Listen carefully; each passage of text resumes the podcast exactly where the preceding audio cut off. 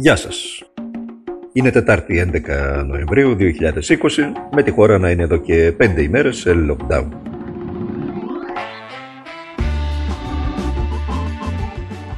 Είμαι ο Δημήτρης Χατζηνικόλας και αυτό που ακούτε είναι ένα ακόμα podcast του Τμήματος Πολιτικών Ειδήσεων του Document.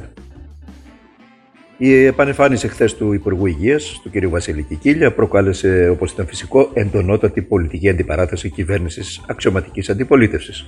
Αφενός διότι ο κ. Κικίλιας, όλο το πολύ κρίσιμο και καθαριστικό προηγούμενο διάστημα, είχε χαθεί από τις κάμερες, αφήνοντας το δίδυμο Χαρδαλιά Τσιόδρα ή Χαρδαλιά Μαγιορκίνη να βγάζει τα κάστανα από τη φωτιά. Αφετέρου, τα όσα ισχυρίστηκε ο κ.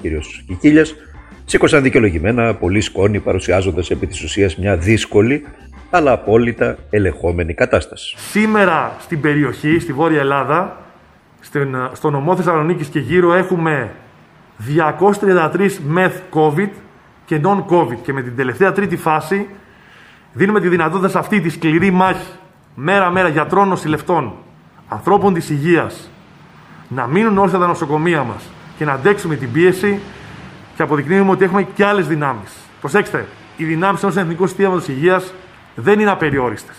Είναι πεπερασμένες. Εμείς αποδείξαμε ότι έχουμε σχέδιο και αποδείξαμε ότι μπορούμε να το εφαρμόσουμε. Αυτά είπε χθες ο κ. Κικίλιας.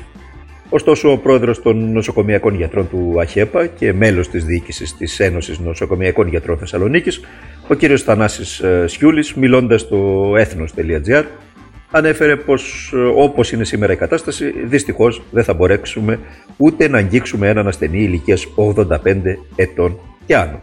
Είναι προφανές ότι κάποιος από τους δύο λέει ψέματα. Η κατάσταση στο νοσοκομείο μας είναι δύσκολη. Μετά την τελευταία γενική εφημερία που έγινε την Πέμπτη, ε, οι, εντα, οι κλίνες εντατικής θεραπείας και νοσηλείας των ε, ε, ασθενών με COVID ε, είναι πλέον σε οριακά επίπεδα. Ήδη η κλινική μας ήταν καλυμμένη προημερών. Έχουμε καταλάβει άλλες δύο κλινικές όπου νοσηλεύονται οι θετικοί ασθενείς με συμπτώματα νόσου και σε ό,τι αφορά τις εντατικές μονάδες ε, υπάρχει κορισμός.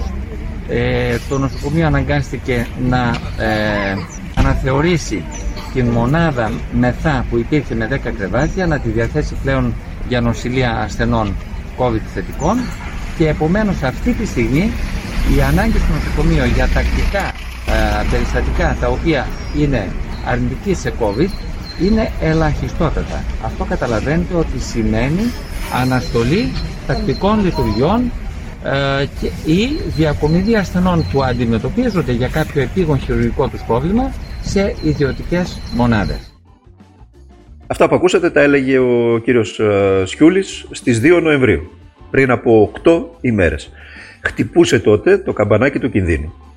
Ακόμη όμως και αν ο κύριος Κικίλιας έχει δίκιο και το σύστημα δεν έχει καταρρεύσει, αλλά είναι στο κόκκινο και η κυβέρνηση έχει παραδεχτεί ότι υπάρχει αναστολή τακτικών χειρουργείων, δηλαδή χιλιάδες συμπατριώτες μας ταλαιπωρούνται και κινδυνεύει η υγεία τους και πληρώνουν χιλιάδες ευρώ σε ιδιωτικά ιατρία, ενώ ολόκληρα νοσοκομεία λειτουργούν πλέον αποκλειστικά ως COVID-19 με ό,τι μπορεί να σημαίνει αυτό για τους υπόλοιπους ασθενείς.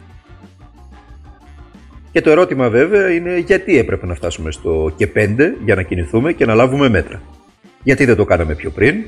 Η απάντηση μάλλον είναι απλή, διότι μόλις προ λίγων ημερών η κυβέρνηση διαστόματος των πλέον υπεύθυνου ανθρώπου, του Πρωθυπουργού, θεωρούσε απίθανο να πάμε σε ένα γενικευμένο lockdown. Και κοντά σε αυτά η πραγματικότητα είναι αμήλικτη. Χθες έχασαν τη ζωή τους 41 άνθρωποι από την επιδημία και ανακοινώθηκαν 2.384 κρούσματα, ενώ νοσηλεύονται διασυλληνωμένοι 263 ασθενείς, 24 περισσότεροι από χθες. Σύμφωνα τώρα με το Αριστοτέλειο Πανεπιστήμιο Θεσσαλονίκης, η συμπρωτεύουσα εξελίσσεται σε υγειονομική βόμβα, αφού η θετικότητα στον ιό αγγίζει το 32% και το επόμενο πλέον ερώτημα είναι αν αρκεί το lockdown μέσα στο Νοέμβριο. Θα περάσουμε και στις άλλες ειδήσεις, γιατί υπάρχουν και οι υπόλοιπες ειδήσεις.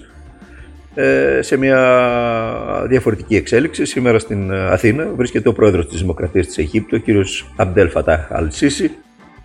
Θα έχει υψηλόβαθμες επαφές όλη την ημέρα και θα ολοκληρώσει με ένα δείπνο το βράδυ στο Προεδρικό Μέγαρο Οι συναντήσεις διεξάγονται στο περιθώριο της αλλαγής του ενίκου στο Λευκό Οίκο, με ό,τι μπορεί να σημαίνει αυτό για την Νότιο-Ανατολική Μεσόγειο, τον EastMed και το αντίστοιχο φόρουμ. Α προσέχουμε για να έχουμε, γιατί η κατάσταση στην Τουρκία είναι εξόχως ε, περίπλοκη και οι διεργασίες που θα λάβουν χώρα το επόμενο χρονικό διάστημα θα μας απασχολήσουν πολύ σοβαρά, αλλά και θα διαμορφώσουν το μέλλον της χώρας για τις επόμενες δεκαετίες. Ο Ρετζέπ Ταγκίτ Ερντογάν πάντως είναι για μία ακόμα φορά με την πλάτη στον τοίχο. Είναι μαθημένος βέβαια σε αυτά, ο Τούρκος πρόεδρος, αλλά αυτή τη φορά τα πράγματα είναι λίγο πιο δύσκολα. Ο γαμπρός του εκπαραθυρώθηκε στην κυριολεξία από το Υπουργείο Οικονομικών. Ε, αυτό έγινε τη στιγμή της αλλαγής στις Ηνωμένες Πολιτείες της Αμερικής, του ενίκου του Λευκού Οίκου και μόνο τυχαίο δεν μπορεί να είναι. Ενώ και ο Υπουργός Εξωτερικών της Γαλλίας, ο κ. Ζαν Ιβ Λεντριάν, έδειξε με το χέρι τον Τούρκο πρόεδρο, λέγοντας επί της ουσίας πως αν δεν αλλάξει στάση, οι κυρώσεις στο Ευρωπαϊκό Συμβούλιο του Δεκεμβρίου είναι κάτι παραπάνω από πιθανές.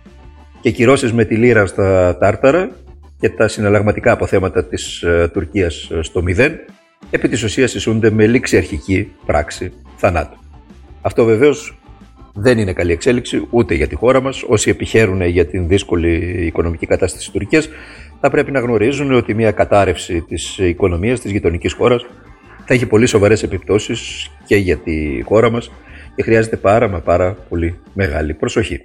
Well, um, I just think it's an embarrassment, um, quite frankly.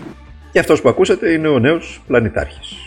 Είναι ο κύριος Τζο Μπάιντεν, σε ένα πρώτο σχόλιο για τον αντίπαλό του, για την αιμονή μάλλον του Ντόναλτ Τραμπ να αμφισβητεί το εκλογικό αποτέλεσμα. Ο κύριος Μπάιντεν, ε, αν δείτε και το σχετικό βίντεο θα το καταλάβετε, με μια εμφανή δυσκολία να τοποθετηθεί για όσα κάνει και όσα λέει ο αντίπαλός του, αρκείται απλά να σημειώσει πως όσα γίνονται και όσα λέγονται τον κύριο Τραμπ είναι ντροπή. Εδώ θα είμαστε να παρακολουθήσουμε και αυτή την εξέλιξη στα καθημερινά podcast του Τμήματος Πολιτικών Ειδήσεων του Ντοκουμέντα.